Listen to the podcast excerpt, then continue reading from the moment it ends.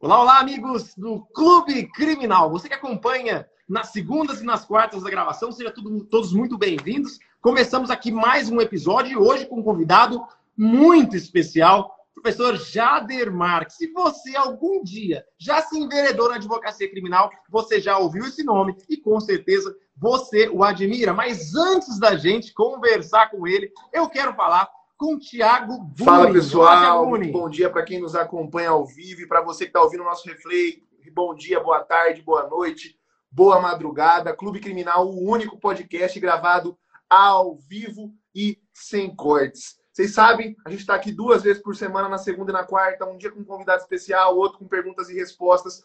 E hoje a gente está recebendo o cão articulado, Jader Marques, o advogado do caso da Boate Kiss, o advogado de tantos outros casos, de vários outros processos. Eu que fui lá para Porto Alegre, para a terra do Jader, fazer meu mestrado, né? encontrava ele ali, às vezes, andando no corredor sempre corrido da PUC do, da Rio Grande, do Rio Grande do Sul. É um prazer receber você aqui hoje, Jader. Dá um bom dia aí pro pessoal, antes da gente começar um monte de perguntas, um monte de coisa que a gente quer conversar com você. Seja bem-vindo, Jader. Bom dia. Bom dia, bom dia, bom dia. Som e imagem, acredito que está tudo bem, né? Legal. Então, é uma alegria estar aqui com vocês. O cão articulado, eu nunca imaginei que essa brincadeira ia tomar essa proporção e que eu ia gostar tanto de ser chamado de diabo, né, velho? Porque no fim das contas as pessoas perguntam, é, mas que negócio é esse de cão articulado? E aí vem sempre a história da nossa ministra falando que, olha, presta atenção, porque o cão, o cão é muito bem articulado. A menina vai lá no Twitter e diante do meu documentário sobre a vida do Elisandro Spor e tal, ela vai lá e diz esse advogado, né, e coloca o nome e tal, esse Jader Marques lançando o documentário agora às vésperas do júri, é o cão, e o cão é muito bem articulado. Quando me mandaram esse print, né, o Andros me mandou o print dessa, dessa postagem, eu pensei, pô, eu estou sendo agredido. É aquela coisa de bater nos criminalistas e tal. Estou sendo agredido, vou ter que reagir e tal. Velho, eu estou escrevendo uh, não sei se no Instagram, em algum lugar, eu estou escrevendo isso dizendo: olha, uh, eu estou sendo uh, chamado de cão articulado, mas eu quero dizer que eu sempre tratei as pessoas com muito respeito, a minha advocacia ela é feita com ética, tal, tal, tal. E ao, eu estou escrevendo e me dando conta que, uh, mas por outro lado, seguindo o raciocínio escrito, é, eu gostei desse negócio, pode chamar de cão mesmo. Eu acho que o advogado tem que ser articulado, tem que se mexer. Então, tudo bem que seja é, cão articulado mesmo. E assim ficou, eu estou feliz da vida com essa ideia. Gente, é uma alegria estar aqui com vocês. Show de bola, Jader. Muito legal. Bom, é, já queria até começar puxando essa ponta que você deixou aí para gente. A questão do documentário. Da onde surgiu essa ideia? Por que você achou que naquele caso estava sendo necessário? Qual foi o timing de momento também para você falar, olha, é aqui, é agora o momento que eu vou soltar esse documentário? Fala um pouco aí da sua estratégia, o que você puder sobre esse documentário para gente. Uh, bom, não não foi fácil, não foi fácil mesmo, assim, mas, mas não, é, não, a questão não é só de fácil de fazer ou fácil de editar ou fácil de decidir o melhor momento. Tudo isso foi muito difícil. Há uma história para ser contada, né? aquela história que nós, advogados criminalistas, sempre vivemos é, e que fica uh, né, subjacente ao que aparece, mas, não, mas enfim, não aparece, né? que é uma história de, uh, de, de muita tensão, de muita tristeza, de muita muita dificuldade é, é, para lidar com tanta dor, com tanto sofrimento. Eu estava uh, convicto disso. Uh, para puxar um pouco mais atrás, assim, eu nos, na, quando eu cheguei no caso Kiss, eu entendi que, por ser um caso midiático, em que todos é, davam as suas versões, e essas versões, como acontece nos casos midiáticos, são versões acusatórias, são versões da polícia, do Ministério Público, dos órgãos é, que querem toda uma, uma narrativa contra o réu, eu, eu pensei, olha, eu preciso fazer parte disso, ocupar o espaço de imprensa a favor do meu cliente. Né? Os advogados têm essa dúvida. Jader, quando é que eu tenho que usar a mídia? Né? É, a resposta errada é sempre. Não, sempre para o meu ego, sempre para a minha vaidade, sempre para eu aparecer. Né? Aí é sempre. Mas uh, essa questão é estratégica também. E naquele momento, estrategicamente, eu pensei: eu vou ocupar o mesmo espaço que a acusação estiver ocupando. E se tiver mais, eu vou ocupar mais espaço. E fui para frente. E fui, fui, fui, até um determinado momento que o meu cliente chegou para mim e disse: Jader, todo mundo bate só em mim. E eles batem só em mim porque tu é o cara que mais me defende. Então, a tua defesa está gerando um ataque contra mim. É, e eu expliquei para ele, conversando sempre com assessoria de imprensa, a Rita Barquet sempre do meu lado, para não deixar isso ser o meu achismo, para não deixar isso ser fruto de um improviso de momento. Então, uma pessoa com conhecimento técnico sempre junto comigo, para que isso fosse calculado. E eu, eu disse: é, eu vou te explicar uma coisa. Agora, nesse momento, se eu falar ou se eu não falar, tu vais apanhar igual da, com a mesma intensidade, com a mesma força. A diferença é que toda vez que tu leva um tapa, uh, eu faço uma reação de defesa. Então, essa é a diferença. Tu sempre percebe o teu nome, mas tu sempre percebe o meu nome depois do teu dizendo algo teu, em teu favor. E, e, esse é o nosso objetivo. Até que, João eh, e Tiago, veio a sentença, a, a, decisão que, uh, por 2 a 1, um, levou o caso para o grupo criminal, que foi aquela decisão com um voto favorável pela desclassificação, sendo que o voto vencedor era um voto que excluía as qualificadoras. Ali, de certa maneira, o grande objetivo do júri, que era chegar num júri por homicídio simples, estava, estava resolvido. Né? Então, naquele momento, e, e, eu tenho que contar isso para vocês, aproveitar e contar isso para todo o público de vocês, assim, né, de é, essas informações que, que nunca vêm uh, ao público, né? Eu levei um tapa no rosto no julgamento de um habeas corpus quando os réus foram soltos. Isso aconteceu quatro meses depois da, do incêndio. A gente, né, enfim, o habeas corpus deu certo, o réu foi solto e eu tô pegando a minha, minha pasta do chão assim, eu fiquei de pé o tempo todo, tá? não tinha lugar dentro da sala, então eu me abaixei para pegar minha pasta, quando eu voltei assim, eu levei um tapa no rosto de uma mãe desesperada e tal. Cara, e aquilo foi nossa, muito quando, forte. Quando você falou, eu achei que fosse figura de linguagem, é, levou um, tu levou um tapa real. É, não, levei um tapa real, é uma das coisas mais, mais marcantes, assim, mais fortes, mais doloridas da minha, da minha caminhada na advocacia criminal foi ter levado esse tapa.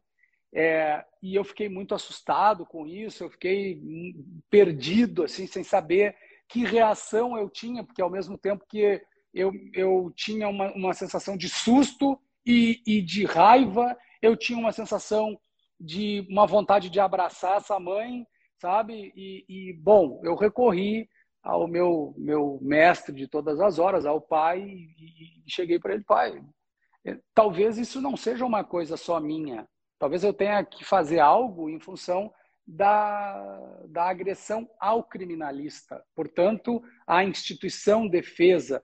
E, e, mas aí, pensando em mim, eu tenho medo que daqui a pouco, numa audiência, eu leve outro tapa, que eu saia na rua e seja linchado, que daqui a pouco eu estou levando socos e pontapés por aí. Né? Então, é, será que eu não tinha que fazer alguma coisa? E o velho foi enfático, dizer o seguinte, ó, tu vais fazer absolutamente nada é uma mãe que perdeu uma pessoa que ela amava, um filho. Tu tens que te colocar no lugar dessa pessoa e silenciar qualquer exigência, de ordem pessoal, profissional, seja lá o que for. Agora é a hora de ficar quieto. Tu não vai processar ninguém, tu não vai. Olha, não faz nem é, consideração para a imprensa. Isso aconteceu lá atrás. Quando eu cheguei nesse momento que eu estou narrando agora, do julgamento de 2 a 1 um no tribunal, é, houve ali um voto favorável para os embargos infringentes, né? Houve esse, esse, esse, esse voto favorável e ela vem caminhando na minha direção. E eu estou ali com aquele voto, né, com aquela situação, diz, tiraram as qualificadoras, né, desqualificaram o crime. É, eu estou num homicídio simples com um voto favorável, estou vivo ainda, estou trabalhando. E a, quando ela vem na minha direção, eu fiz assim para ela e ela disse assim: ó, pode ficar tranquilo, eu quero falar contigo, eu não vou, eu não vou te agredir. E eu disse: ah, tudo bem. E aí ela disse: eu quero te dar um abraço. Quando ela falou isso, eu quero te dar um abraço. Meu pai tinha morrido meses antes, tinha falecido de câncer meses, meses antes, e ali está acontecendo a profecia do cara, porque lá atrás ele disse: tu não vai fazer nenhum processo e ela ainda vai uh, vir falar contigo pelo modo que eu sei que tu vai levar esse processo, pela advocacia que tu faz e tal, de respeito, ela, ela ainda vai vir falar contigo. E a mulher vem me dar um abraço. Naquele momento ali eu desabei completamente, e ela também. É, foi a coisa, uma das coisas mais, é, sabe, a gente, na vida a gente passa por algumas coisas muito fortes, muito intensas. Essa foi uma das coisas mais intensas que eu passei na minha vida, esse abraço. E, e eu me dei conta dali para frente que eu não podia falar mais nenhuma palavra sobre esse caso. Eu tinha que ficar quieto. E aí, Tiago, eu cheguei. Isso, pode, aí, pode seguir, pode seguir, pode seguir. Cheguei, não, aí eu cheguei na véspera do júri pensando o seguinte: eu fiquei quieto até aqui porque não era hora de falar, hora de eu mostrar quem é o Alessandro e o que eu vivo nesses nove anos com ele. E aí decidi fazer o documentário. É, essa é uma coisa que eu ia te perguntar, é uma pergunta bem interessante. Eu sou novo, o João é novo pra caramba. É, você, esse processo durou da data do fato, e você estava lá desde o primeiro dia, praticamente, né? É, e, e, e, até a, a, data do júri, foram nove anos. Sim. Foram nove anos. Você tem nove. quantos anos hoje, Jader? Desculpa a pergunta. Eu tenho 48, um terço da minha advocacia foi nesse processo. Você, é, é, isso que eu queria falar. Você se transformou durante esse processo, né? O Jader que entra Sim. nesse processo não é o mesmo Jader que entra no plenário, né? E, não, e, essas experi... Que... e essas experiências todas engrossaram o caldo, temperaram né, o Jader Marques advogado, né? Queria que você falasse um pouco Cara, sobre isso. É, é, eu vou te dizer uma coisa muito importante. A, a minha visão retrospectiva disso, sabe? ela gera dois pensamentos. Uh, e interessante que eu estava agora numa, na, numa aula na faculdade de filosofia lá na PUC e a gente estava falando disso. A gente estava falando disso. Que é o, o que, que significa envelhecer, né? É, filosofia serve para isso, né? Para a gente pirar o cabeção. Eu estava lá na aula agora falando disso e assim, uh, o Jader, que fez o seu primeiro júri aos 23 anos, ele não é pior que o Jader da Boate Kiss. Ou seja, pensando ao contrário, o Jader da Boate Kiss, ele não é melhor que o Jader que fez o primeiro júri aos 23 anos. É muito interessante isso, assim. Uh, o tempo vai nos dando uma série, uma série de uh, uh, novas capacidades, né? mas vai nos tirando outras. Então, eu não gosto, eu abomino o discurso e a postura dos advogados mais velhos que se colocam numa espécie de superioridade em relação aos mais novos, exatamente porque viveram mais, porque passaram mais coisas, porque isso é positivo e é negativo. Viver mais e passar mais coisas nos tira coisas muito boas de quem ainda não viveu, de quem ainda não passou. O Jader de 24 anos, o Jader de 25 anos, que entrava em plenários de júri com uma eh, despreocupação, com uma liberdade, sabe? A única coisa que eu vejo que eu não perdi é a energia, sabe? Que eu já vi alguns colegas mais velhos entrando no júri mais, é, como se fossem mais cansados, sabe? Então, eu não canso, não cansei, eu não perdi o tesão, a energia, a vitalidade desse momento. Mas o Jader de hoje é um Jader mais cauteloso, é um Jader muito menos ousado do que o de antes, muito mais preocupado com a sua própria imagem, com a carreira, com um monte de coisa, sabe? O Jader lá da época, era um Jader que não temia essas coisas, portanto era muito mais livre. Se a tua pergunta é nesse sentido, eu quero dizer assim, ó, é sim, melhorei em vários aspectos e não, uh, não estou mais tão bom quanto eu era antes, né? O que eu gosto de dizer é que a cada júri a gente é uh, único, a gente é original, a gente é único. Então, pior ou melhor é questão de como eu acordei naquele dia, o quanto eu estava bem para fazer. As coisas às vezes né, dá tudo certo e a bola não entra, né? Então, processo criminal é, é isso, assim. É. Por isso que é a importância a gente estar tá inteiro sempre. Ô, Jacques, interessantíssimo você falar isso, porque a gente puxou um gancho aqui para um negócio que até a par da, da nossa discussão geral, né? É, eu posso falar com muita propriedade, como jovem advogado que sou, vou fazer cinco anos de advocacia agora, tenho quatro anos de advocacia. Eu comecei na minha trajetória a tomar uma proporção um pouco mais significativa no tribunal do júri. E um dos grandes desafios que eu enfrento hoje, e que talvez o colega que está assistindo aqui, advogado criminalista, que está ouvindo o podcast, que está querendo enveredar no júri, talvez ele vai enfrentar ou já esteja enfrentando, é exatamente o bombardeio de críticas de outros colegas mais experientes, que por mais que ainda sejam minhas referências, eu tenho pessoas que são referências para mim hoje e que eu sou, eu sou ou já fui severamente criticado. E aí, quando a gente olha para os desafios do júri, você muito bem sabe disso, com muita propriedade e vivência de causa. Você sabe a dificuldade, o lamúrio que é caminhar nas pedregosas trilhas do júri? Não bastasse isso, aqueles que deveriam dar a mão para o advogado, que deveriam aqui, ó, pegar a nossa mão de nós, os novatos, os noviços que estamos aqui ó, engatinhando nessas, nessas terras tão tortuosas, a gente simplesmente recebe pedradas. Então, eu gostaria, assim, que, de alguma maneira, você aqui nos abraçasse ou falasse o que você pensa sobre isso. O advogado novo, agora não estou falando de mim, estou falando do advogado que está assistindo, está ouvindo aqui, que quer entrar no júri e que talvez já começou a perceber que tem alguns que não querem largar o osso, tem alguns que, em vez de motivar a jovem advocacia, porque o júri, o júri na, na nossa pessoa, ele não é eterno, já já a gente morre, a gente passa, e o júri não pode morrer como instituição, né?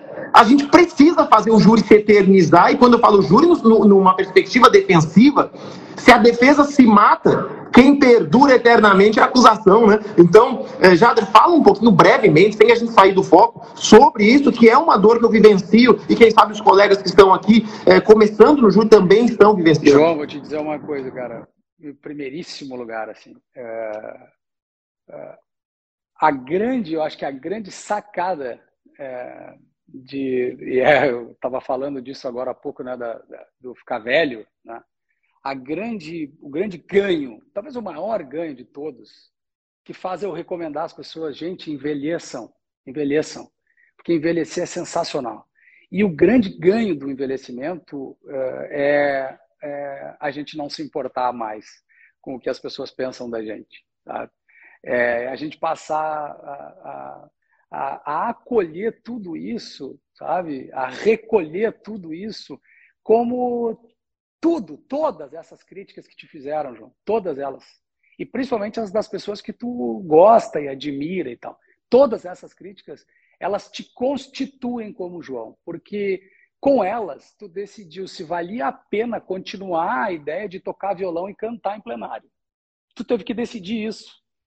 Cara, todo mundo está dizendo que eu sou ridículo, todo mundo está dizendo que eu sou um, um bobalhão, um, um, menino tocando e cantando. E, cara, tu canta pra caralho, né, velho? É, e aí, assim, uh, se tu decidires que tu vais continuar cantando, tu recolheu todas essas críticas para passar por sobre elas. Mas se tu decidires que, olha, pensando bem, é, daqui a pouco eu preciso ser mais tradicional um pouco, eu não posso usar tanto, eu preciso me recolher. Então tu vais tomar um caminho, mas, mas, mas a decisão vai ser tua. E essas pessoas, elas não se dão conta. As que mais te agridem, elas não se dão conta o quanto elas te ajudam. Então isso está na gente. Isso está na gente. Eu tenho uma, eu criei uma escola e logo de início eu resolvi fazer uma metáfora né, entre defesa pessoal com o meu professor de jiu-jitsu e a defesa processual com a ideia da conexão entre uma coisa e outra. E os caras vieram e me detonaram. Mas me detonaram. E aí, um grande amigo meu, meu coordenador da faculdade, Aloysio Zimmer, uma, um, para mim, uma referência. Né? O cara que me levou para dar aula, eu com 24 anos de idade. Imagina, ele me aceitou na faculdade como professor aos 24 anos de idade. E, é, e, e dali me deu esse apoio que você está dizendo que é tão importante, né? Esse cara, ele me disse o seguinte, Jader, você está fazendo um negócio bastante ousado. Eu não sei se eu te acho ridículo, se eu te acho né, um, um tonto, um maluco, ou se eu te acho um gênio, um sujeito fantástico e tal. Mas eu sei que enquanto eu estou pensando nisso, tu está vivendo, tu está fazendo as coisas que te fazem feliz. E eu disse exatamente isso, cara. Exatamente isso. Enquanto as pessoas estão preocupadas se eu estou fazendo algo bom ou ruim, eu estou desfrutando disso, para o bem e para o mal, porque, porque, às vezes dá errado, às vezes dá certo, às vezes é realmente ridículo, né? às vezes é, é péssimo. Eu invento algumas coisas, eu fico pensando, cara, como eu sou idiota e tal. Mas, mas é, a grande sacada é que o tempo vai nos dando, e tu já sente isso com cinco anos, pensa o que tu vai ter com 10 e pensa o que tu vai ter com 25, que é o que eu tenho. Né? É, a, a, consequência disso tudo é que a gente acaba sempre, uh, os que olham para frente com positividade, com alegria, sabe? E uma marca tua é esse sorriso que é maior que o teu rosto. Né? Então, assim, é, quanto mais baterem em ti, mais vão te dar oportunidade de pensar sobre. Né? Às vezes de ficar triste, claro que a tristeza ela é fundamental na vida da gente. Na, é na tristeza que tu te recolhe. Quando tu te recolhe, tu abre espaço, isso acontece no cérebro, o córtex ele, ele ganha um tempo para processar melhor as coisas. E é melhor tu estares triste porque tu para de gerar estímulo.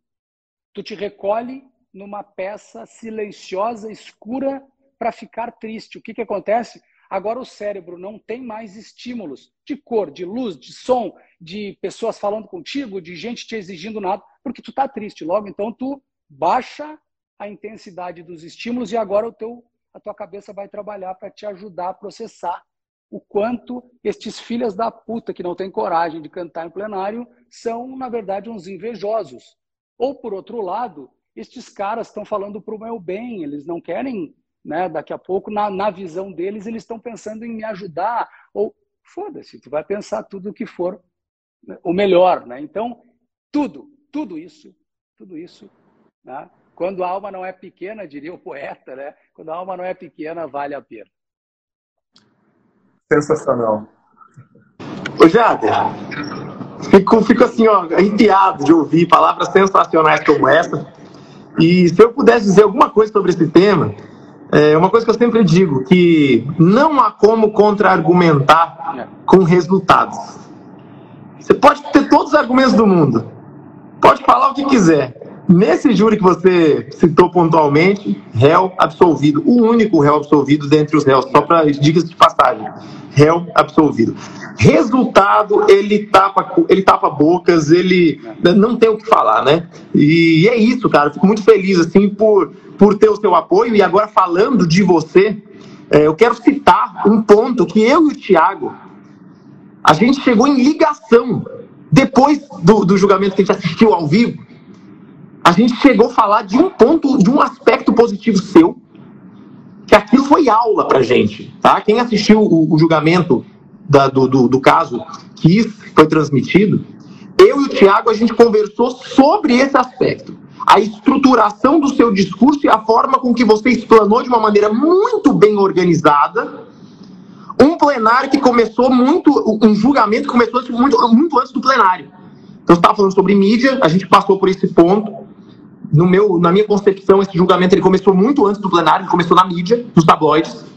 Você soube defender ele muito bem, ou seja, é, a gente tem que falou muito bem sobre essa pontuação e esse equilíbrio entre defender, entre aspas, na mídia o seu cliente e acabar expondo ele, ou deixá-lo indefeso frente ao julgamento midiático. E você passou por isso muito, muito, muito bem. Quando chegou no plenário, seu maior desafio era tempo. No meu entendimento era isso. Se desse tempo para Jader Marques deitar e rolar e fazer uma defesa de verdade, daquela que ele sabe fazer e faz com maestria, talvez é, não se teria essa preocupação, que foi o tempo ali, eu percebi, você otimizou o tempo de uma maneira estrutural, você organizou aquilo na, na, na sua explanação por meio dos slides, e, e a ordem, ela foi, ela foi é, disruptiva. A forma com que você apresentou não foi uma forma lógica, uma forma que, que geralmente se apresentaria, começando pelo fato, terminando com qualificadoras. Então, eu gostaria que você falasse um pouquinho sobre essa ordem, a forma de explanar os seus argumentos e o desafio que você teve com o tempo, porque eu achei, eu e o Thiago, a gente falou isso, inclusive, acabou o julgamento, a gente se ligou por telefone para falar sobre isso. Você viu o que o Jader fez? A gente achou, assim, eu até quero que o, Thiago complemente a pergunta para ele dar os pareceres dele com relação a isso, mas nós, nós achamos sensacional. Tinha metodologia, aula, né, o, Jader? Tinha metodologia, tinha uma organização, isso era perceptível. Eu só quero complementar a pergunta do João com uma última pergunta depois que você passar por toda essa resposta do João. Isso afetou na decisão é, da réplica e da tréplica quem começaria falando? Porque você começou falando nos debates e na tréplica você veio pelo final. Então, é, escolhe por onde você quer começar a responder, mas eu quero saber se é, esse primeiro dia afetou naquela decisão da ordem de defesas na tréplica. É, esse negócio aí, vou contar para vocês que eu tenho, eu tenho a mania de destruir a boa imagem que as pessoas criam às vezes de mim, tá? é, contando a verdade porque eu adoro a verdade. Eu acho que a verdade é muito mais interessante do que qualquer é, história que eu possa fantasiosamente contar para você. Porque eu podia dizer o seguinte: olha só, estava tudo pronto. Ou então, olha, isso é milimetricamente calculado.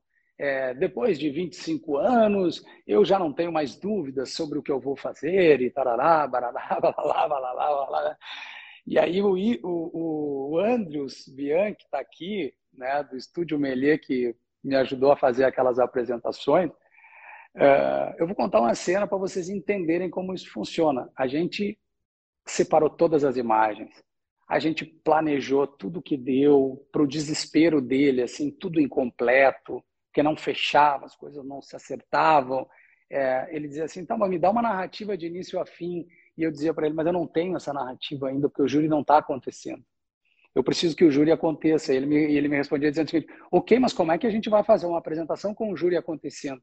Eu disse, mas ou é assim, ou ela vai ficar dissociada da instantaneidade do júri. Então a gente, uh, ele definitivamente entendeu isso e nós chegamos na seguinte situação, limite. A primeira fala, ela seria feita uh, antes, eu preparei, obviamente, né, a estrutura do que eu falaria, e, mas ela, ela estaria sempre aberta, inclusive para o que os outros advogados dissessem, porque eu não sabia o que, que eles diriam. E a pauta, de, de a, a, dinâmica dos trabalhos mostrava que eles atuavam muito contra a boate, muito contra o meu cliente. Né? Então, tanto que havia uma disputa tensa, né? nós somos amigos, mas na hora do, da, da, da defesa, isso né, prevalece o interesse do cliente, mas estava tenso de definir quem pergunta primeiro, quem fala primeiro, quem é interrogado primeiro e tal. E aí, João, eu tomei a decisão de fazer o seguinte: eu não tenho medo de quem vai falar, antes ou depois de mim. Uma tal segurança, assim, do que eu deveria dizer e de, mas principalmente assim, esse júri, ele tinha um aspecto, para mim, é, é, muito marcante, que é assim, eu vou lá dizer em 37 minutos o que eu tenho para dizer e o núcleo dessa fala independe do que digam. Eu vou pegar o que disserem e vou, e vou inserir na minha fala, mas, mas o núcleo e aí a apresentação e a ordem de, de fala, ela está pronta uh, hoje. E esse hoje era no quinto, sexto dia de, de julho. Aí eu, eu, e o Andrews, nós começamos, agora sim, sabe? A, a estrutura humana do Michelangelo estava pronta, mas não tinha rosto, não tinha olhos, não tinha uh, braço, não, tava aquela pedra cortada, assim, sabe? Então, é, uma, uma forma de estátua havia, mas não havia uma estátua ainda. Né? Então, isso, mas só que isso o júri deu para mim, ele me deu. E, ele, e a primeira decisão foi: quando todos fugiam e todo mundo com aquela coisa, eu, eu cheguei para todo mundo e disse assim, ó, eu vou ser o primeiro, o, o Elisandro vai ser o primeiro a ser interrogado. Mas como? Mas como? Ah, tu vai na frente, vai na frente. Eu vou na frente. Eu vou na frente que eu vou mostrar para vocês que, primeiro, eu não vou acusar nenhum de vocês. É, segundo, a fala dele é, é, é, estruturada no que aconteceu, e vocês vão perceber isso e tal, é, na verdade do que aconteceu. Então, eu não tenho medo, eu vou em primeiro. E vou ser o primeiro a falar também. Tomei a decisão de ser o primeiro a ser interrogado e o primeiro a falar. Abriu-se, portanto, né, uma clareira no temor, no receio, na, na dificuldade de tratamento deles comigo. Porque. Desculpa, Jader. Todos. Fala. Até. Já, uma pequena interrupção. No plenário, muitas vezes a briga é por ser o último. Fala um pouquinho sobre isso, porque o último é a última palavra, é a última mensagem que fica, é a última emoção antes do voto. Fala um pouquinho sobre isso. Desculpa, eu vou emendar aqui também de novo. É, a gente vendo de fora é uma coisa, a emoção lá é outra. Mas a, a imagem que eu vi aqui, tanto nesse momento, quando o, o Elisandro fala primeiro, é interrogado primeiro, quanto quando você é o primeiro a entrar nos debates, é, que o clima, esse clima que você falou, que a gente sentia daqui, né, uma certa tensão ali entre os advogados, entre os réus, esse clima muda. E a defesa no próprio debate ali parece ser algo uno. É, é se tornou algo uno, principalmente no segundo dia. Já no primeiro dia a gente sentiu isso, mas principalmente no segundo dia. É, era esse o clima ali também? Foi isso que vocês sentiram? Foi isso que eu intuí, foi isso que eu projetei, foi assim que eu quis que acontecesse, e daí foi assim que aconteceu. Deu, deu certo. Né? Então, eu, eu me joguei. Por quê? Porque no diálogo entre nós, na, na tentativa ali da construção dessa situação, todos tinham razão. Eu quero ser o último. Ah, eu quero ser o último por tal motivo, eu quero ser o último por tal motivo. Então, no plano racional ali da, da, da argumentação, eu não conseguiria mostrar para ninguém uh, o que eu só consegui mostrar fazendo. Então, eu.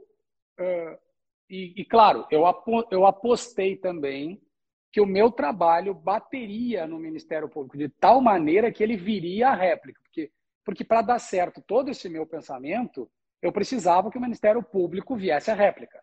Para quê? Para que eu reivindicasse ser o último.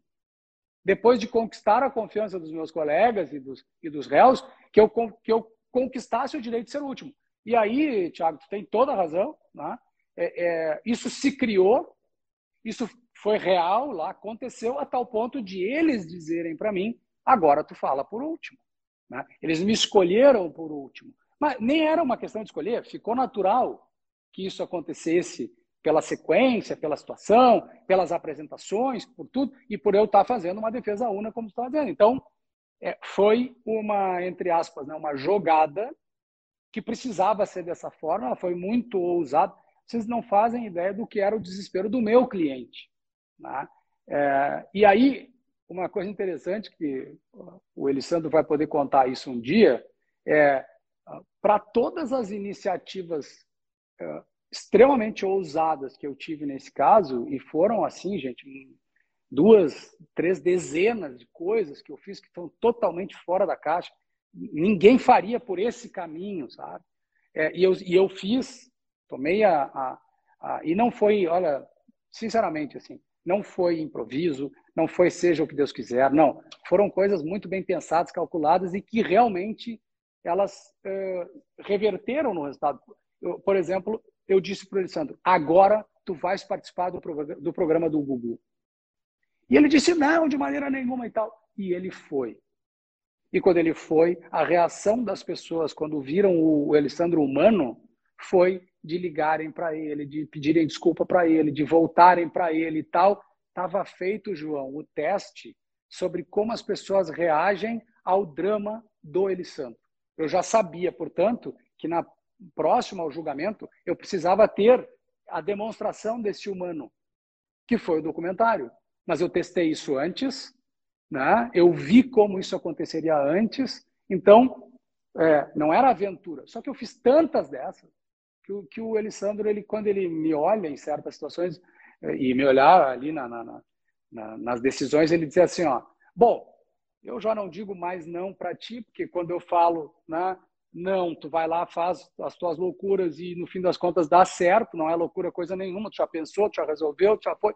Então, foi ousadíssimo, foi muito forte, mas foi extremamente necessário que ele se atirasse, ele desse o corpo por primeiro, que eu oferecesse a fala por primeiro, para gerar isso que o Thiago uh, falou, que é agora é um time, estamos juntos, podem confiar que a defesa é uma só, porque verdadeiramente o caso era assim. Né? É, na minha visão, as, as, as estratégias anteriores de réus baterem na boate, criarem situações, elas, né, elas levavam todo mundo para um, um lugar ruim. Ô, ô, ô Jader. Ô Jader, só tem uma coisa para dizer. O cão tá muito bem articulado. Só isso que eu tenho a dizer ao final disso. E falando em articulação, Jader, entra nesse aspecto, porque isso, assim, eu não quero deixar passar isso, a gente terminar sem você falar da estruturação do seu discurso. Não foi uma estruturação usual, não foi uma estruturação lógica, óbvia, tá? Você fugiu da obviedade. Isso ficou claro para nós. Fala o porquê disso, como isso se deu, qual foi o aspecto que te influenciou, tempo, que, qual que foi a sua sacada? Isso é uma coisa que eu, na hora, eu já conversando sobre isso, eu se eu pudesse ter esse momento aqui, te ligar e te perguntar, foi o que mais me intrigou. Sabe? Então agora eu tô, meio que realizando uma vontade nossa, minha e do Thiago, ali no momento pós-jogo. Uh, João, eu vou te contar uma coisa que é, tu vai entender muito, muito isso aí que eu vou te dizer, que é assim.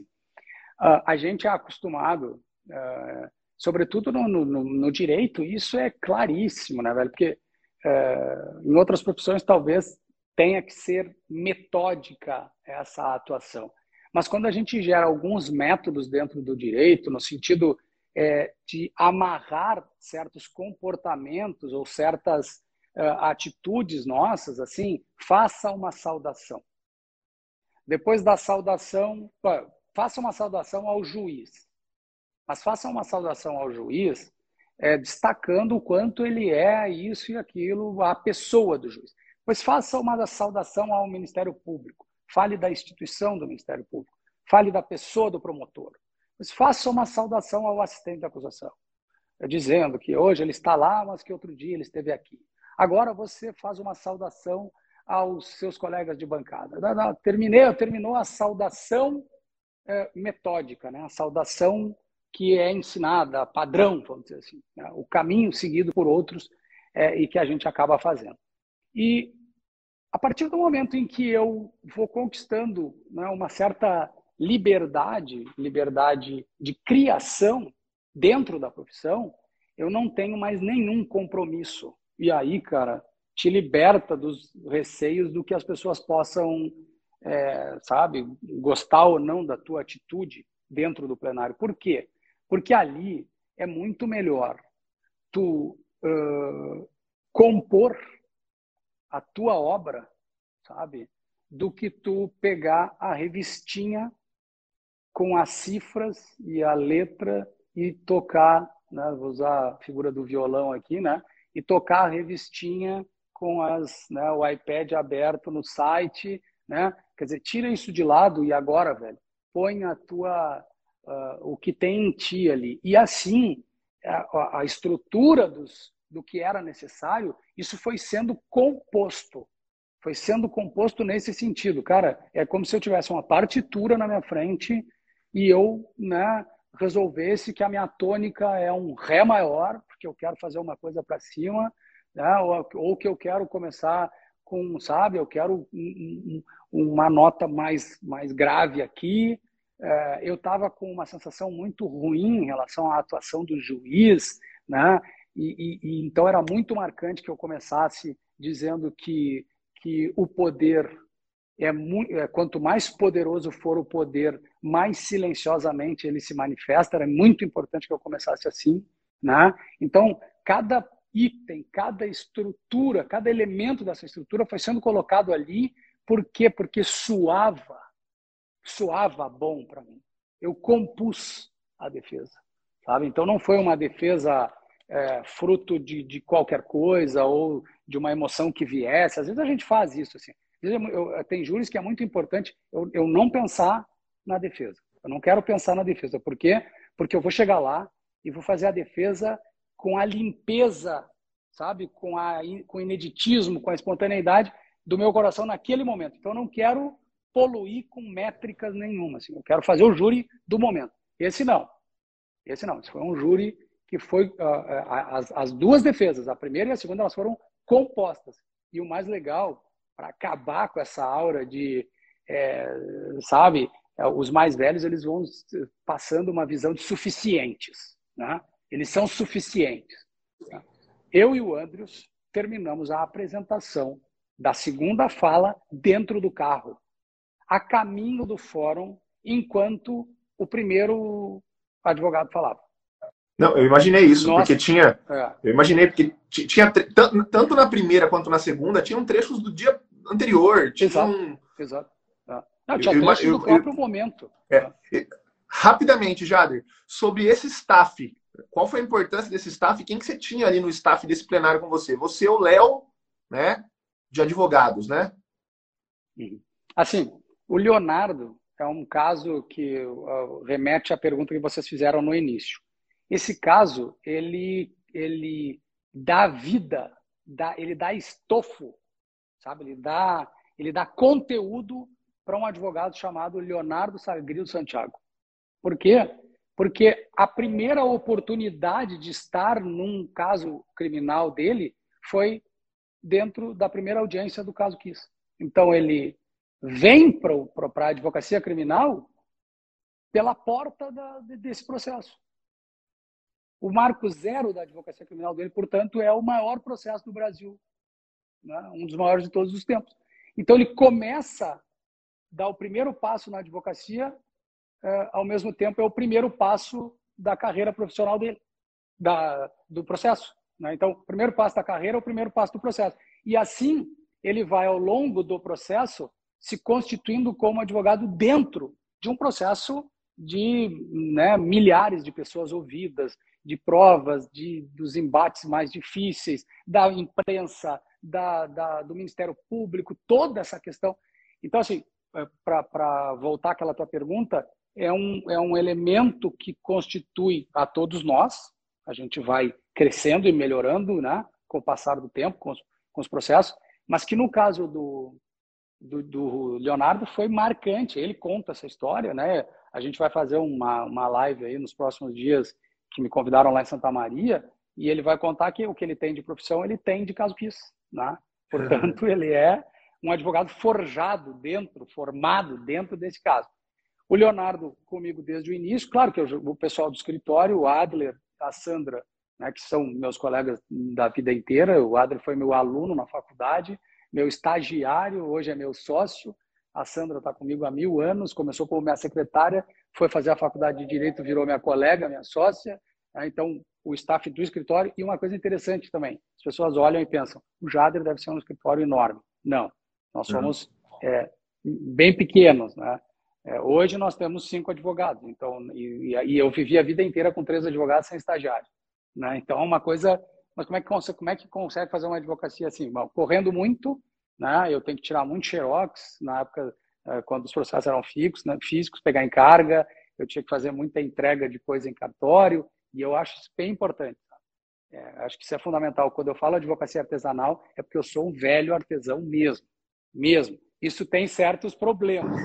Mas Ô, Jader, mas aí você tinha o Andrew... Deixa eu dizer para vocês. É, é. Aí, eh, de tecnologia viu o 3D fazendo a maquete digital, aquela sensacional, Andressa Eduardo, isso foi fundamental. Aliás, a gente está agora trabalhando, eu, eu, uh, eu, Andressa Eduardo e o Bernardo Azevedo, que é um cara daí da inovação, né? A gente está traba tá trabalhando, não, eu não sei se era para contar isso ou não, mas eu vou contar. A gente está colocando a boate Kiss lá no multiverso, né? que é uma, uma, uma realidade que ainda vai bater a nossa porta. A gente vai ter um escritório virtual dentro do mundo virtual. Né? Então, isso é uma coisa muito legal. O trabalho deles foi importantíssimo porque a gente fez frente a algo que uma instituição, uma universidade com o apoio financeiro do Ministério Público, com pesquisadores de fora, criaram e criaram errado. A gente criou dentro de casa. Então, eu tenho hoje, como uh, estrutura minha interna, né, eu uso em 100% dos meus processos a realidade do 3D. A View 3D hoje é uma realidade indispensável. o estúdio, estúdio, Medier, estúdio Melier, ele é essa transformação do PowerPoint. E o Andrews Bianchi veio fazer isso, né? que é trabalhar a apresentação como um elemento é, amplificador, né? ele amplia a tua capacidade de persuasão. Ele te dá uma capacidade nova, completamente diferente. A gente, tá, a gente não está vivendo. Vivo, né? Sua apresentação era viva. Tinha horas, é, Jader, tava... que ela assim. É. Tinha horas que ela falava mais do que você, a apresentação. Exato. exato mais do que você. Exato, exato. E a gente, hoje o mundo é assim, cara, porque quando tu passa o Lógico. dedo no celular, no Instagram, ninguém precisa te falar nada. A imagem está te contando mil histórias. Né? Então, em alguns momentos, eu estava contando com a, os gritos da imagem ao fundo. Né? Eu, em alguns, como era 37 minutos, eu não podia dar espaço de silêncio para as imagens. Se eu tivesse mais tempo, eu teria como conduzir a minha fala e o silêncio para deixar a imagem falar. Sabe? Mas não tinha, eram 37 minutos.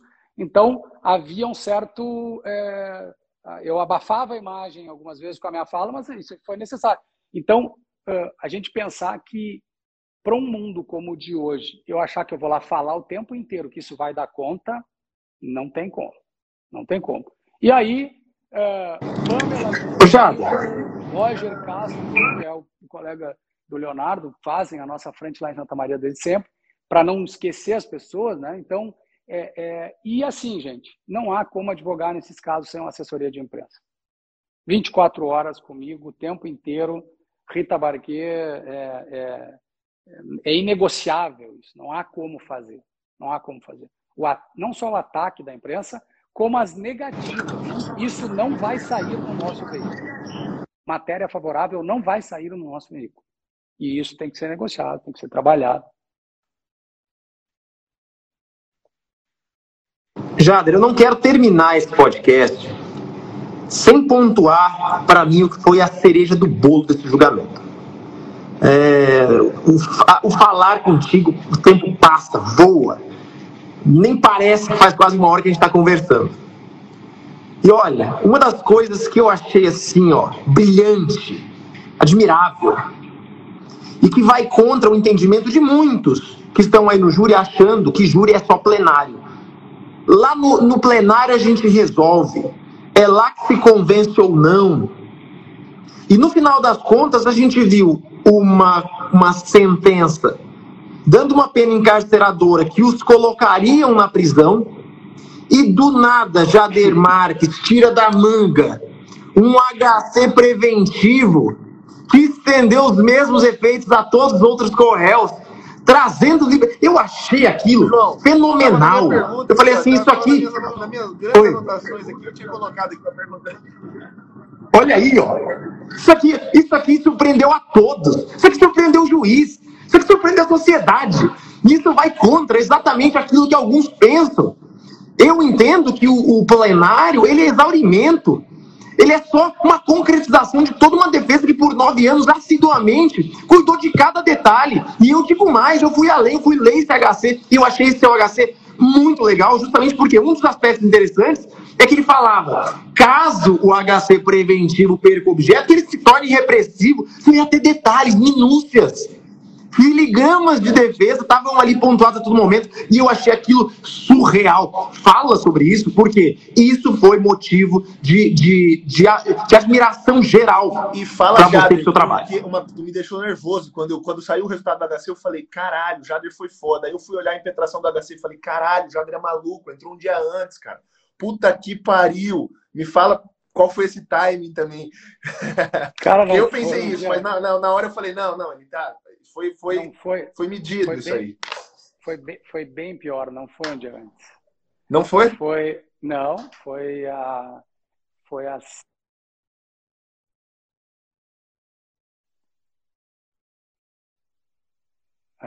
Bem na hora corta, bem na hora corta. Foi, foi sete horas antes do, do resultado. Sete horas sete a oito horas antes. Por quê? Por quê? Primeiro, porque um mês antes ele tinha tempo de ser indeferido ou deferido e julgado. Né? E ele suscitaria um debate sobre a minha pouca fé né? no meu trabalho. Ou seja, eu estou antes dizendo que o meu cliente vai, corre um alto risco de ser preso. E isso é transformado no discurso para ele não acredita na sua, na sua própria defesa. Tanto que está entrando com o HC preventivo, o que é absolutamente errado. O, a, o agente do Ministério Público que faz isso é um hipócrita, um, um, um imbecil, né? é alguém que não tem compromisso com o direito. Né? A gente sabe que há muito malandro em todos os lugares, né? e há muito malandro também nas instituições. Quando uh, as pessoas das, das mais diversas carreiras né, fazem essas coisas com ar de inteligência, com ar de, de perspicácia, né? eu vou eu vou é, dizer que o advogado está fazendo o habeas corpus antes porque ele não tem, porque ele não confia na sua tese. Quando o cara faz isso, ele mostra quem ele é. Mostra quem ele é, porque na verdade o habeas corpus ele é uma garantia e, portanto, nunca uma garantia pode ser interpretada como um, um ato de má fé ou de, ou de chicano, do que quer que seja. Então, é, eu, eu deveria poder fazer esse habeas corpus antes, afinal, ele é preventivo por isso. Só que eu sabia né, que eu estava sujeito a correr é, todo tipo de ataque. Então, estrategicamente, é, o habeas está aqui na minha mão e nós estamos em outubro. E o julgamento é em dezembro. E aí está em outubro e eu estou na conversa com o Adler, eu estou na conversa no escritório, vamos fazer esse habeas, vamos fazer esse habeas. E aí eu disse, não, espera. E aí começa a ter uma coisa da sensibilidade, da intuição, né? dessa coisa que a gente tem que deixar fluir dentro da gente. Confiar na gente para acertar e para errar. A gente não pode só confiar querendo acertar, a gente tem que confiar sabendo que pode errar. Né? Essa coisa de assim, é, eu tenho muito medo de errar, logo eu não tento, bom, então também não vai acertar. Né? Eu fui levando isso. Então, outubro, novembro, quem sabe, segundo momento de pensamento, eu vou entrar num tal momento que só dê tempo para eliminar, mas que não dê tempo para julgamento de mérito. E aí, pensei de novo, beleza, mas eu vou ganhar essa liminar antes, isso vai ser tema de plenário. Ele buscou, ganhou uma liminar, tudo que vocês fizerem agora não vai valer nada. O Ministério Público ia jogar isso em cima do jurado. Os promotores de má fé, se, se nós estivéssemos diante de pessoas de má fé, fariam isso. Né? Porque é isso que a má fé faz. Ela, trans, ela transforma o que não é né, naquilo que é. E é isso, e eu temia muito isso. Assim, eu consigo eliminar, vou para o plenário, sou, levando paulada. Até a imprensa ia fazer isso. Né? Setores da imprensa poderiam fazer isso. Olha só, não adianta nada, os familiares iam é, ficar né, desesperados e tal. Não fiz antes. E aí nós caímos no dia 1 de dezembro. Agora. E agora? Faz agora. Não dá porque o Ministério Público não falou. Aí o Ministério Público falou. Posso fazer. Ok, mas ele, vai, ele pode falar de novo. Então não posso fazer ainda, porque ele vem a réplica. Quando ele, depois da réplica, começou o momento agora, João. Agora eu posso pensar em fazer. Então agora eu posso pensar em fazer. Agora eu posso entrar com esse habeas. Mas, mas, eu não quero que o jurado seja contaminado com uma decisão nem favorável nem desfavorável. Qual era o meu jogo? O meu jogo era calcular um tempo que fizesse a liminar ter possibilidade de ser concedida com o jurado dentro do, da sala secreta. Gente, nem o juiz ficou sabendo o que eu fiz. Né? Tanto que ele levou um baque na hora. Assim né? É, ele, ele perdeu o rebolado, perdeu, como disseram na imprensa aqui, a, a, a comentarista aqui do, do jornal do, de grande circulação aqui do, do, do, de Porto Alegre, do Rio Grande do Sul, ela disse: o juiz perdeu a graça. Ele vinha numa situação e ele perdeu a graça, porque nem ele viu isso. Então, o meu timing, assim, a minha sensibilidade quanto ao timing, ela deu certo, sabe? E eu, é, é, eu tive muita uh, racionalidade, assim, pensei, foi uma coisa muito bem pensada, foi uma coisa calculada, mas também foi uma coisa que eu dei muita sorte, sabe? De que tudo aconteceu. Eu sabia o tempo de, de distribuição do tribunal, eu conheço o tempo de agilidade desse gabinete, eu conheço esse desembargador, sabe? Para vocês terem uma ideia, eu tenho uma experiência de 15 anos antes, quando eu decidi entrar num dos maiores plenários de juros, já teve aqui no Rio Grande do Sul, que eu participei em 2005, durou 30 horas esse julgamento, ininterrupto. É, eu, entre, eu decidi entrar em plenário porque com, com um indeferimento de prova, João. Indeferiram a minha prova. E eu entrei em plenário, fiz um habeas corpus. Enquanto eu inquiria as testemunhas, eu fui fazendo o habeas corpus, está no vídeo. Eu estou fazendo o habeas corpus. Eu imprimi, a minha irmã, que estava trabalhando comigo no plenário, veio ao Tribunal de Justiça, distribuiu. Ao meio-dia, o desembargador recebeu, ele próprio despachou, é, foi ao computador fazer o despacho. Às três da tarde, eu entrei de volta com os documentos para dentro dos autos. Porque eu conheço, então, o andamento do tribunal, o andamento, e calculei isso tudo e com bastante sorte, felicidade, isso deu certo. Só que se criou aí, para mim, uma das grandes obra, obras-primas da advocacia criminal é, de todos os tempos. E, e, eu falo isso saindo do fato de eu estar envolvido, sabe? Porque não fui eu que causei isso diretamente, foi uma sucessão de coisas que criou. Mas esse fato, como fato em si, se eu estivesse assistindo isso, como se eu estivesse assistindo, foi uma das coisas mais lindas que eu já vi.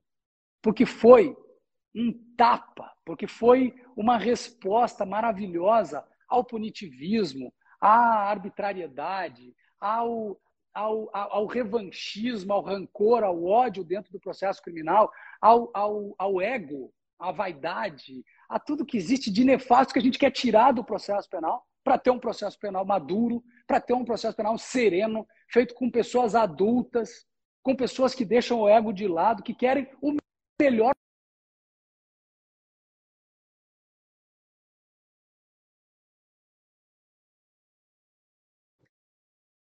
esse habeas corpus ele, ele valeu uma carreira toda. É. Foi tudo isso que você falou, Jader, e muito mais, viu? Pra gente que estava vendo aqui de fora, foi tudo isso e muito mais. Aquilo foi, foi sensacional, é uma cena assim marcante. E deve ter outros vários pontos né, de genialidade, de muita coisa interessante. Por exemplo, eu tinha curiosidade de saber como é que foram os quesitos lá dentro e etc. Mas eu sei que você está escrevendo um livro sobre tudo isso aí, né?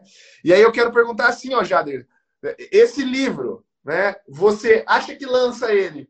Ou você espera o tribunal julgar a apelação, porque tem unidades que podem provocar um novo júri, etc. O que você pensa sobre isso? Só para a gente saber se, se vamos ler esse livro esse ano ainda ou se vamos ter que esperar. Ô, Thiago, eu acho que vai ser lançado agora. Eu acho que vai ter um capítulo 2 porque no meu entendimento vai ter outro julgamento, vai ter outro livro, tá? É, é minha, Pergunta a final, Jader, para fechar, o livro.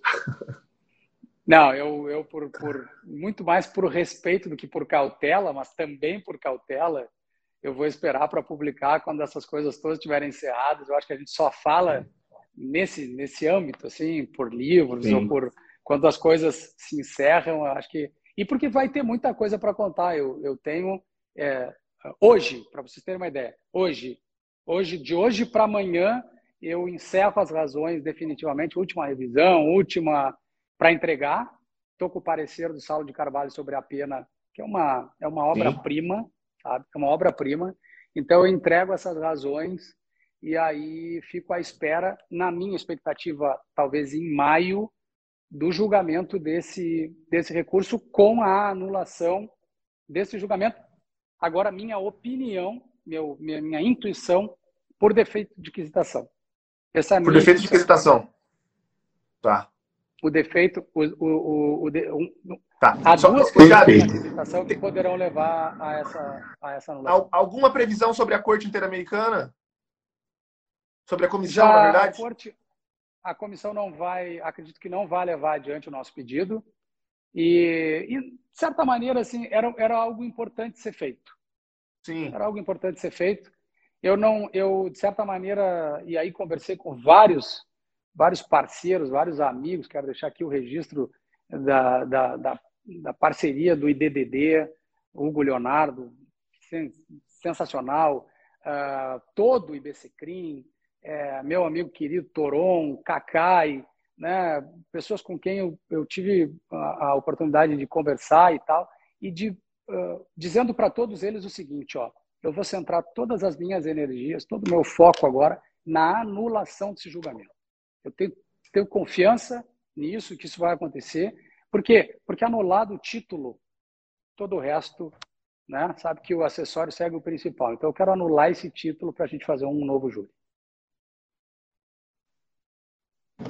Jader, nós estamos aqui ansiosos por isso, porque eu quero ver a justiça nesse caso concreto. No meu entendimento, foi um dos julgamentos e uma das sentenças né, mais injustas que a história do Brasil já conheceu.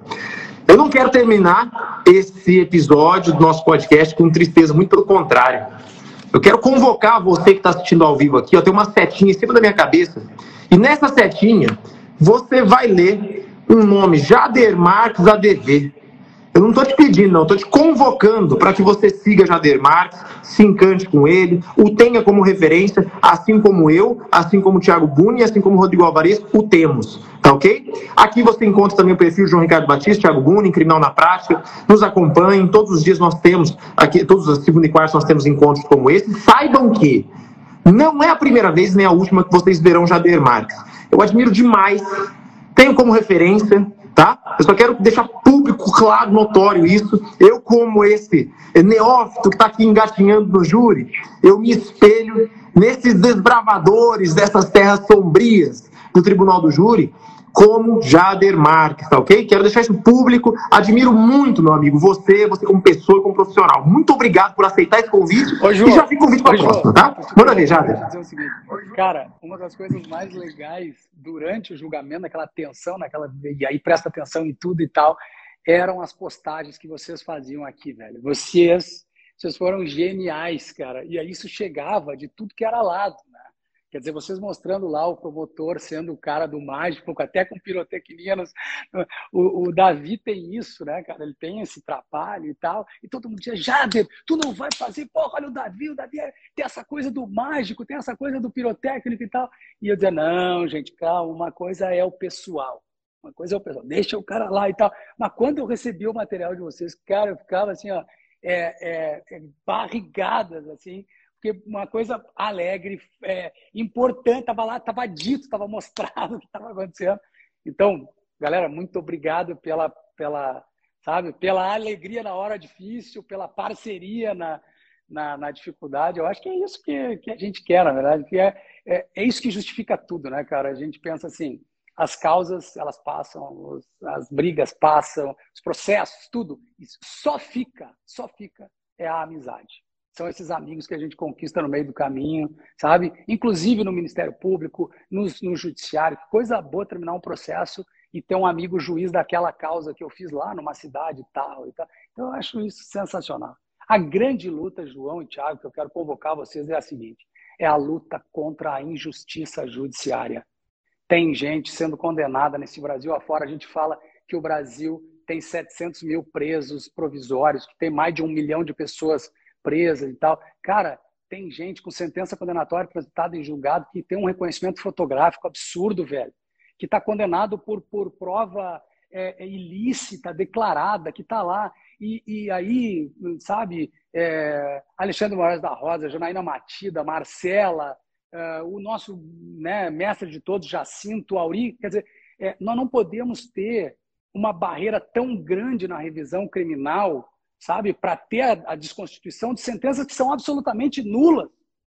Que o, o STF está dizendo hoje que o reconhecimento fotográfico do jeito que está sendo feito não pode ser. O CNJ está reunido para dizer que não pode, o processo está todo ele embasado na palavra exclusiva dos policiais, sabe? Quer dizer, se isso não está servindo para condenar hoje, gente, tem muita gente condenada, presa, por conta desses mesmos absurdos. A revisão criminal não pode ser é, é, esse estándar tão alto que supera, inclusive, o estándar da condenação. Se o estándar da condenação é um, o da revisão criminal tem que ser igual. A tal ponto que, se eu mostrar para o tribunal, em revisão criminal, que esse cara não podia ser condenado, não se pode usar a coisa julgada como um estándar maior do que o estándar da inocência. Não pode alguém ser mantido preso porque a coisa julgada transforma uma esfera num quadrado. Não! Isso vale no cível, mas não vale no crime. Não vale no crime. O título foi pago, alguém é, teve um problema cível lá, não tem problema, mantém a coisa julgada, é, transformando o, o círculo enquadrado. Mas no crime não, gente. no crime não. Então, é, é, isso é uma coisa para a gente não descansar. N nós não estamos sofrendo a violência dos processos que estão em andamento apenas. Nós estamos sofrendo a, a violência dos, dos, esquecidos, que são os pobres condenados com sentença transitada e julgada, muitas vezes até sem recurso, gente. Porque os processos morrem nos tribunais estaduais. A Defensoria Pública está se estruturando como pode, mas em muitos lugares os réus foram condenados por, por, por um mero recurso de apelação, que não foi é, bem julgado na, na, na, na, na instância estadual. Então, é, é, é, uma luta de sempre. Nós não podemos descansar enquanto essas injustiças continuarem. Valeu! Valeu, Jader. Obrigado. Perfeito, meu amigo. Que privilégio tê-lo conosco. Tiago, dê as suas últimas palavras aí, um tchau pro pessoal. Quero agradecer a você que está aqui todos os dias com a gente. Você que segunda e quarta não perde a gravação e você que está ouvindo aqui o, o, Clube Criminal, mais de 150 episódios, 157 mais especificamente. Não é a primeira vez, nem a última que vocês foram Jader Marques aqui. Ó, no que depender de mim, eu já peço para a equipe ligar agora para o Jader para já marcar o próximo dia que ele vai estar conosco. Se vocês amaram, tá? Nós também amamos. Tenho certeza que todos aqui admiram o Jader. Obrigado, meu amigo, pela presença. Tiago, dê o seu tchau derradeiro. Falar, tá o convite feito. O Jader vai voltar aqui para dar um, um dia para dar uma aula sobre algo que ele fala há muito tempo, que estava aqui para eu perguntar, mas ele precisava de uma live inteira para falar sobre comunicação não violenta, que ele deu um show nisso também no júri da Boate Kiss. Então vamos voltar, vamos fazer uma live para falar sobre isso. Jader, muito obrigado. Sabe que você representou todos nós lá naquele júri da Boate Kiss, que aquela cena que você falou, a cena do habeas corpus sendo entregue na mão do juiz, é sim, é, o que você disse é uma verdade. É uma das maiores cenas para a advocacia criminal do Brasil em todos os tempos. Parabéns por tudo que você fez naquele júri, parabéns por tudo que você representa para nós. Muito obrigado, meu amigo. A alegria toda minha. Hoje é o dia fantástico para nós aqui da escola, porque a gente está amanhã abrindo a possibilidade da inscrição para o inteligência defensiva, que é tentar trabalhar exatamente isso. Assim. A advocacia precisa ser é, fruto disso, de uma inteligência defensiva. A gente faz o que faz porque a gente tem que ter inteligência para fazer. Né? É uma conquista diária, é um melhorar todo o tempo. Gente, muito obrigado pelo espaço, é uma alegria estar com vocês. Valeu, valeu, valeu. Tchau, tchau. Falou até mais. Rodrigo chegou no finalzinho. Quer falar uma coisa, Rodrigo? Só para dar uma. Rodrigo tá na Alasca, tá lá do outro lado do planeta, entrou só para dar um tchau pro Jader. Isso aí. Rodrigo tá na Suíça, essas horas deve ser umas 4 horas da manhã na Suíça. Rodrigo. 5 da tarde aqui. Valeu. Tchau, tchau. Um abraço. Até mais. Obrigado, Jade.